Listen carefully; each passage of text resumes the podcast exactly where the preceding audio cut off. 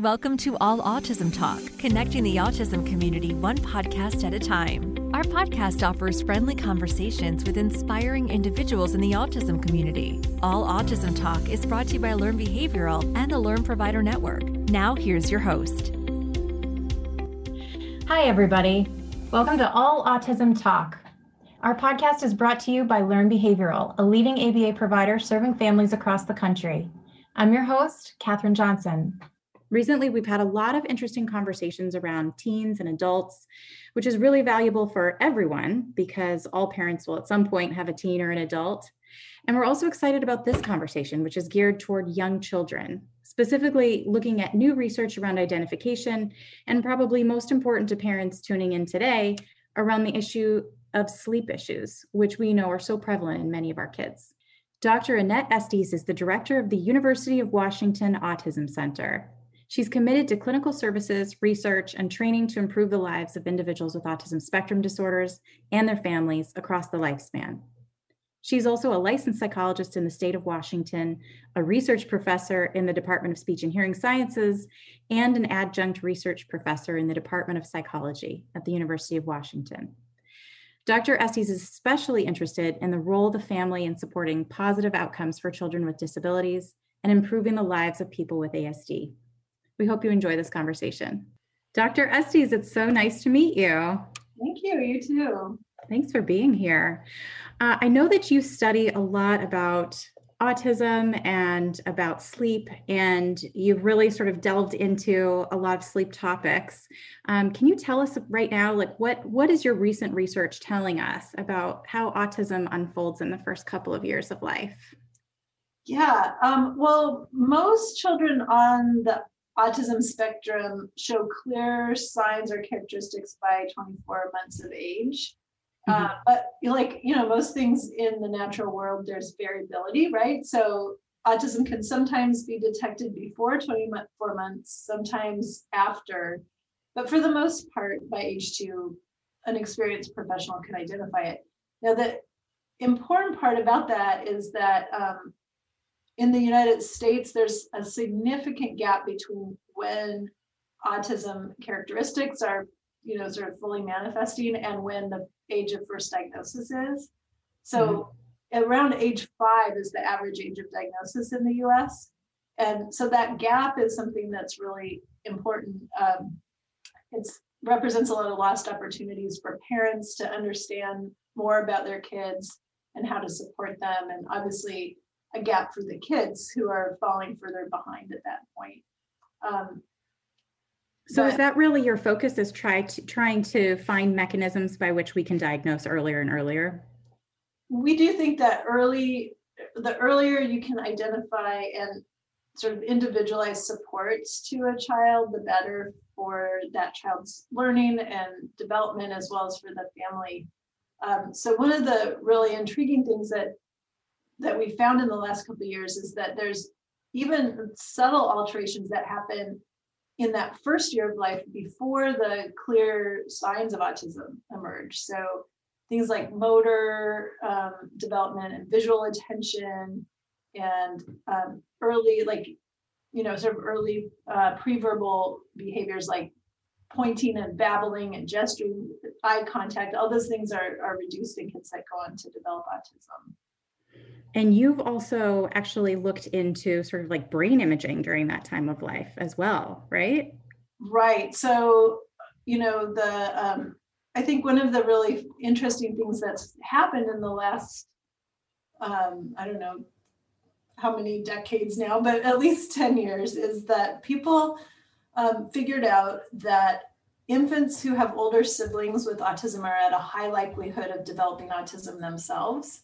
So mm-hmm. about 20% of what we call um, infant SIBs, infants with older siblings with autism, will go on to develop autism. And um, so there's a research design that a number of groups um, in the US and UK and Canada are using um, to understand these really early sort of pre-diagnostic um, signs and pre-diagnostic development, where we compare infants that have no first degree relatives with autism with infants that have an older sib with autism. And specifically, um, I'm part of this Infant Brain Imaging Study Network, Mhm. or IBIS is the acronym that we use. And in that study, we do longitudinal brain and behavioral assessments in babies with older SIBS at six months, 12 months, 24 months of age. We do cognitive assessments, we do MRIs Mhm. When the babies are sleeping, not when they're, uh, we don't use sedation. So Okay, good to know. that's and and we just have this heroic MRI team and heroic parents who stay up with the babies until they fall asleep in the scanner and uh, Wow. and and in that way we've learned so much about not just the early subtle behaviors Mhm. um, but also the early brain alterations that um, precede the the sort of diagnostic um, characteristics of autism So you're taking a, a large number of infants, siblings, and you know that there's going to be sort of like a higher proportion of those of those kiddos are going to maybe go on to be diagnosed with autism later on. So you do research on them pre-diagnosis and then later on you can see is there a correlation between the results of the tests that we did when they were six months old when they were 12 months old um, and whether or not they were later diagnosed. Is that right? exactly yeah. Got it okay. Yeah. Fascinating and so what are you finding? What are some of your most um, your most intriguing results? Well, um, let's see. Oh my.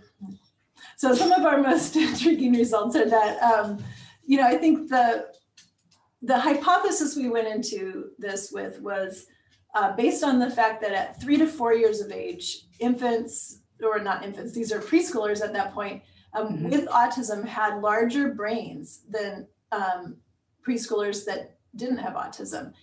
And that was actually one of the more robust and maybe even the first biomarker um, that was found in autism. And so the idea was, well, okay, if this is already present at 3 to Mhm. four, when you can actually, you know, solidly diagnose a kid with autism, what's going on before that time, right? right In the brain. Something has to be happening to lead to that. Mhm. And what we thought was that um, if we started at six months, we would be starting before there were any signs, brain or behavioral. And then in the first, second year of life, you know, 12 to 24 months, we'd start to see the um, brain changes associated um, with autism. So we were surprised, as often happens in science, by our findings that actually the altered the many dimensions of, of um, brain structure and um, connectivity were already different at six months of age. At six months Mhm. Wow So, so that was a surprise to us, and it's um, actually led to some really interesting findings. Um, that first, you know, a lot of these, when you first make findings like that, you think, okay, well, these are group differences, right? So, Mhm. pick a group of kids that um, go on to develop autism, and you have a group of kids that don't. Um, and you compare them, you might be able to see differences. But then um, the IBIS group asked the question well, can these differences actually be used clinically to identify who's going to go on in a predictive way to develop autism? Mhm. And that was a really different approach um, than had been taken before. And again, we were really surprised by the strength of our initial findings. Um, we found that structural changes in the cortex as early as six months of age could predict with over 80% accuracy who would go on to develop autism.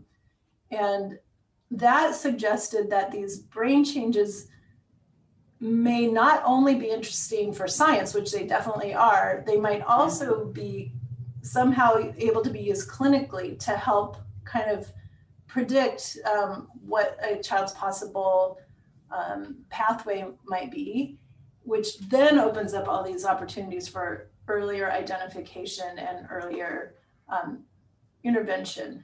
that is absolutely astounding and you were you were the first the first folks to discover that Yeah, the like- IBIS network, because people haven't done brain imaging with babies. Yeah. Um, who risk Amazing. autism. So we're, we, as always, I just have to say, this isn't, uh, Mhm. you know, there's always a tendency to jump to the clinical uh, manifestations of things. And sure we want to, I just want to make a caveat that, um, that it's still unclear whether mm-hmm. this is going to have clinical utility because we have to find this in a um, an independent new group of babies. Mm-hmm. And so right, right, now we're we're well we're slowed down by the pandemic, but we are um, in the middle of collecting a new group of babies and seeing if those same kind of um, findings hold true. And if this phenomenon is able to be replicated, say several more times, and and you you continue to get those robust findings, how feasible would it be to be doing brain imaging on infants as sort of like a screening tool? Is that something 10 years, 15 years from now we might be seeing or well, it's certainly the a big motivator for the IBIS network is to translate these findings into something that actually helps um, families and, and people with autism. So it is true that right now, like you know, MRI is expensive. It's not accessible to you know all communities, at least not easily accessible.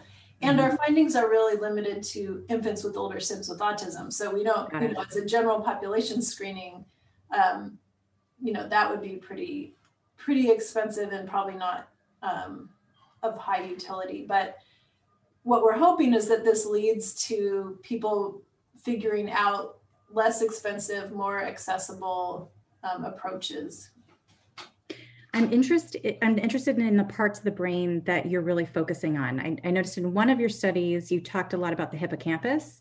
Is mm-hmm. that the main subcortical well, function that that's affected? Yeah, the hippocampus is what we found was really related to sleep onset um, okay. problems. So, so the main IBIS study was was designed and carried out to answer this question about the earliest um, sort of brain and behavioral signs of autism.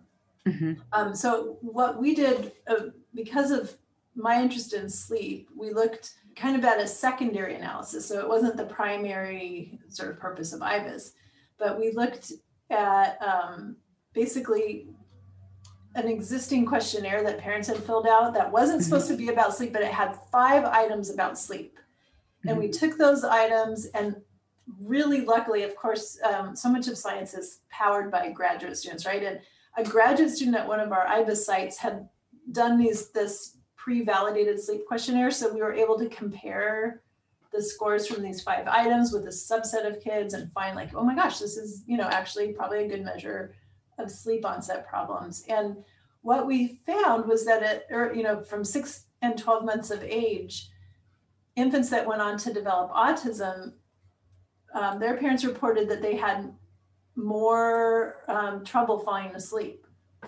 than even infant sibs with uh, the older sibling without without autism.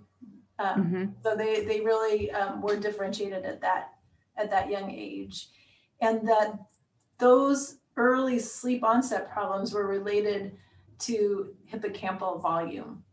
So the hippocampus specifically was was affected, and that was interesting because the hippocampus has been shown in other research to be um, related to sleep problems in adults in older kids and in mouse and you know animal models. Can you just kind of go over the main functions of the hippocampus or you know anything that our listeners might need to know for for context? Yeah well the hippocampus is really sensitive to stress and to um, to sleep and it's related to memory consolidation and um, and, and other functions that we think are you know kind of part of what happens when we sleep. Um, so we we we didn't think that um, well we looked at a number of what are called subcortical structures that could be um, potentially have been related to sleep and none of them were. It was really only the hippocampus so, you know, I think we need to find out a lot more about this because just as a sort of detail, but the the hippocampus in older in adults and, and older children and adolescents tends to get smaller when uh, people are under stress or when they're sleep deprived. In the in our babies, the hippocampus was bigger in the babies that went on to develop autism and had sleep problems. So interesting. We don't really understand enough about that to, to be able to explain why that was. So, your study was initially aimed at studying the effect of poor sleep on brain development. Mm-hmm. Is that mm-hmm. right? Yeah. Um, why did you decide to study this phenomenon? Well, a lot of it, I'm, I'm a clinical psychologist and mm-hmm. um, I direct the University of Washington Autism Center, and we have a, a clinical program there where we work with all ages of, of everything from babies to um, to adults with autism, and it just became really clear to us that sleep was a really big factor in people's lives. It was mm-hmm. um, something that you know seemed to persist. It wasn't just little kids that had sleep problems. As a matter of fact, um, you know, a lot of a lot of our you know up to 86% the research says of people on the spectrum have sleep problems and mm-hmm. so we I, I became really aware of that through you know just working clinically with people on the spectrum um, and then with babies i mean i think it's sort of anybody who's had kids knows um, how big a deal sleep is. Yeah. And so, you know, infants spend most of their time asleep. We can assume sleep serves a really critical function in these early years. It, infancy is a time of incredible brain growth, really dynamic changes in the brain. And sleep is believed to be necessary for brain development to proceed normally. So there's some animal models that show like visual systems don't develop normally unless there's adequate sleep. Wow. So um, so we thought that you know focusing in on these really early years might tell us something about how um, how sleep was was related to autism. And tell us what you found. Well, I mean, like I said, we found uh, we found a couple different things. We have in a different group of kids, we we found that sleep um, challenges were related to repetitive behaviors in autism. Mm-hmm. Um, so, you know, that's something that was in our preschool cohort. Um, in this case, we found that these sleep onset problems in infants in, in our IBIS study preceded the, you know, the diagnosis of autism and was related mm-hmm. to these atypical brain trajectories of the hippocampus. So, you know, I think again, it's it, this is the first study like this, so we're not 100% sure what to make of it. But mm-hmm. I think it kind of shows that it's possible that sleep problems are highly interrelated with the fundamental um, causes of autism. Uh, they might be part and parcel of autism. A lot of times people think of sleep problems as kind of a secondary um, problem that sort of happens to maybe because people with autism have all these other challenges or you know we don't really know but people think of it as kind of a, a co-occurring condition but perhaps mm-hmm. it's more fundamental than that. What are the types of sleep disruption that you typically see in this population? Yeah that is a great question. There's several kinds of sleep problems. One of them is taking a long time to fall asleep um, so the technical term sleep onset latency, so how long it takes to fall asleep, that can that can be a problem for um, kids on the spectrum. Early morning wakings, so um, you know, which then you know sort of lead to not getting enough sleep. That can be a big mm-hmm. problem. And then waking up multiple times at night can be um, a problem too. And again, we don't really understand the mechanisms, the why behind this. Mm-hmm. So um, that's one of the really important things that we have to figure out as a field. But essentially, every single person wakes up multiple times a night. We just don't remember. So sleep cycles happen, um, let's say, in an adult six times. And each time you go through a complete cycle of stage one, two, three, four sleep, you have a really brief point at the end where you wake up. But what happens is you go right back to sleep and it you don't remember it at all. And you do another, you know, you repeat the next cycle of sleep. Um, so these wakings are really natural. What seems to happen um, and when sleep is disrupted this way is that you don't fall back asleep. You wake up and for some reason you're not able to sort of go back to sleep easily and without you know a lot of disruption so right now what we're doing is helping parents figure out the you know sort of the most effective behavioral and environmental approaches to help kids learn to fall back asleep um, mm-hmm. really easily and and and get to sleep in the first place without you know a ton of effort it takes um, some you know we know this anyway that some kids naturally are more easily fall into healthy good sleep patterns and some kids are, are harder that way and it just seems like a higher proportion of kids on the spectrum have a rough time with this um, i was just going to say that i think that it's uh, really important for clinicians to know because i think a lot of our kids you know obviously have have sleep issues and a lot of parents have you know this kind of carry with them this guilt of am i doing something wrong mm-hmm. and i mm-hmm. think it's really good for everybody to know that this is you know in all likelihood very biologically based. Exactly and that's um that's one of the things that i think if nothing else we have these um, you know these approaches that we can help parents with coach parents to um, do at home with their kids. And even if their kid doesn't um, kind of fall into really healthy sleep patterns as a result, at a minimum, the parents can know that they've done all they can in that way. Mm-hmm. And, you know, sleep problems can always be worse. That's one of the really challenging things that you don't want to figure, you know, you don't want to go down that road. You want to, to have your kid have as good of a, a, a sleep pattern as they can have uh, based mm-hmm. on their biology. And so there's a lot parents can do, even if they have a kid with a more biologically based sleep problem. And then, of course, you know, parents often will talk to their doctors about additional things uh, once they've kind of sorted out, like, okay, we're doing everything we can behaviorally, and my child is still having a hard time.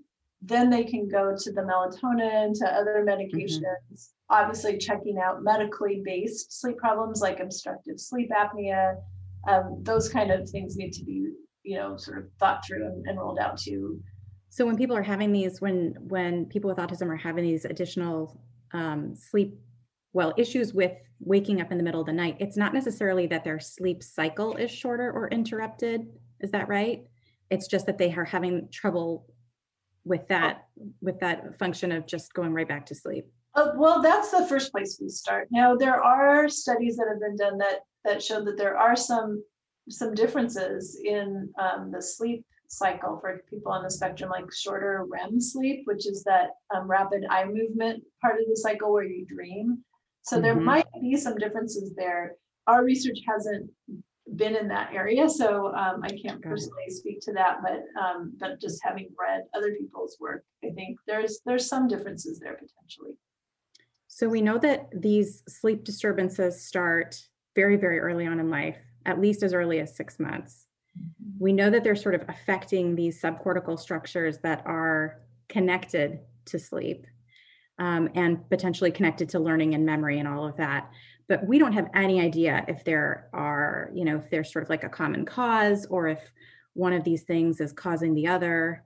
Um, is there a way to ever find that out? Or you, is there a research direction that that you're going in that sort of leads to that eventually?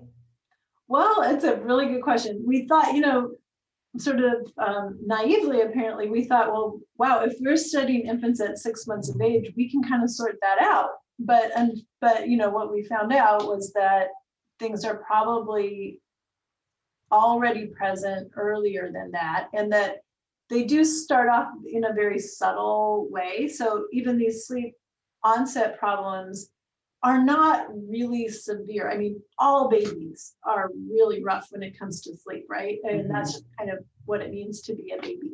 Mm, mine were. yeah, I can tell and you that. exactly. And so, so it's really hard to tease out, like you know, on an individual level, like, oh yeah, this baby is having a harder time than other babies. Mm-hmm. But when you do that retrospective look, you can say, yeah, it's present. There's a subtle additional challenge they look that looks different in the kids that go on to develop autism and you know probably honestly it would take research like with mouse models that kind of thing where you can sort of do experimental studies to be able to to definitively say, okay, this is a part of autism or this is a consequence of of some other um, characteristic of autism, something like that. So, Dr. Estes, I'm interested in hearing what your recommendations are for future research in these areas. Well, one of the things that I've learned is to really appreciate the developmental course of these different processes that we're studying. So, for example, in the brain imaging work that the IBIS study has done, what we have found out is that early on, you know, a particular part of the brain might be enlarged at six months um, compared to kids that don't develop autism. But then at 12 months, kids uh, in those groups might be indistinguishable from one another. And then at 24 months, mm-hmm. you know, the relationship reverses and the kids with autism have smaller structures and that, you know, so mm-hmm. there's this really dynamic process and so a lot of research tends to be cross-sectional right it tends to happen mm-hmm. at one period of time and i think that we need to bring a developmental perspective to everything that we're studying with autism and mm-hmm. not just focus on one time period so when it comes to sleep um, you know the hippocampus seems to be enlarged in the kids with sleep problems that go on to mm-hmm. autism mm-hmm. All right, so there's this developmental course. Um, mm-hmm. So the developmental perspective is critical, and I think you know it's kind of underappreciated how much a longitudinal, per, or, you know, this kind of study design can teach you. Um, I think the other thing is that the impact of sleep problems has been pretty underappreciated in autism, even though people know that it coexists mm-hmm. with um, autism. I don't think people have um, really learned enough about that. Um, so, for example, you know, how much does it imp- impair kids' learning or ability to benefit from intervention? So, you know, if you're trying to teach a child to communicate and to, um, you know, to do all the things they need to do, um, but they're not getting adequate sleep, mm-hmm. that could actually be a, a an important thing for for for interventionists to understand more about and to integrate into their interventions. I'm curious to know if there's been any research on, you know, for instance, the size of these subcortical structures and if behaviorally based interventions to improve sleep can change that. There have been a few studies that have looked at, um, for example, EEG responses to faces okay. versus objects as a result, you know, sort of suggesting that those brain responses um, become more similar to typically developing kids after intervention. Uh, there's so there have been a few studies like that, but they're they're really that part of the field is really in its infancy. Sounds like there's a lot more to be done. Yeah, exactly. I think when it, also when it comes to sleep problems, we, you know, I was talking a lot about, or you and I were both sort of thinking about the biological versus environmental or behavioral um, sleep mm-hmm. problems. But really, the research on that is is very um, sparse at this point. So I think we just really need to understand more about the implications of biological sleep problems versus you know more behavioral sleep problems. And um, and we need to get parents we need to figure out a lot more ways for parents to get the the skills they need to help their kids with sleep. So i think there's just a lot of information out there um, but how can we better integrate that into our autism interventions? You know? and is that work that you are doing currently in your clinical role yeah, we have a sleep clinic at the Autism Center at UW. And one of the things that we're doing is is really trying out ways um, in our clinic, kind of like a, a little lab almost, to figure out what are the best ways to do this. Because you know we have a team of BCBAs mm-hmm. and SLPs and psychologists who work with our families, and really traditionally none of us had had a lot of training in sleep. So people, you know, even at the autism center, we don't have, we don't come, we didn't come into um, our clinical work with that expertise. and so now we're trying to figure out, okay, well, should we train every single person so everyone has that um, kind of expertise, or is it better to have some people specialize and then collaborate together? So there's a lot of um, there's a lot of possibilities, and um, and we're really just at the beginning of our process and figuring out how best to do that.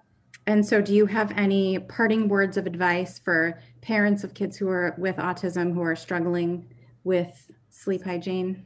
Yeah, I mean, I really believe that um, by doing, you know, getting support um, and doing the everything you can do that's in your control, that that's the first step, so that you know that um, you know you're supporting your kids' sleep as as well as can be done, and to really try. I know it's so hard, but try to get sleep yourself.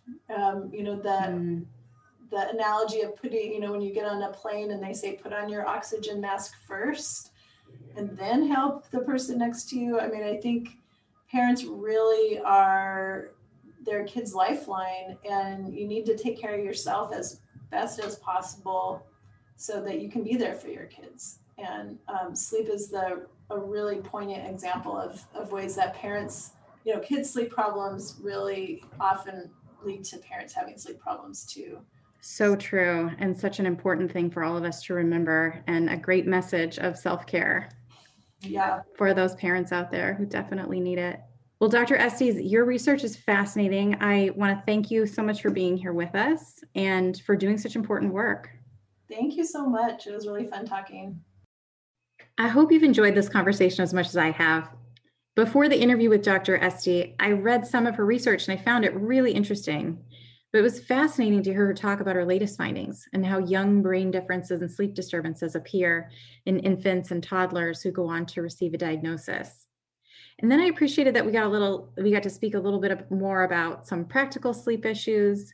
And I just love that she ended on that very important note of parent self care. You can listen to our other episodes on Apple Podcasts or wherever you find your podcasts. We appreciate your reviews and ratings if you're so inclined. And if you have show ideas for us or a question, email us at allautismtalk at learnbehavioral.com or find us on Instagram or Facebook at, at Autism Therapies. Thanks for tuning in. See you next time. We hope you've enjoyed today's episode of All Autism Talk. This podcast is brought to you by Learn Behavioral, the leading network of providers serving children with autism and other special needs. Visit us at learnbehavioral.com. Listen to previous episodes at allautismtalk.com on iTunes, Apple Podcasts, or wherever you get your podcasts. All Autism Talk, connecting the autism community one podcast at a time.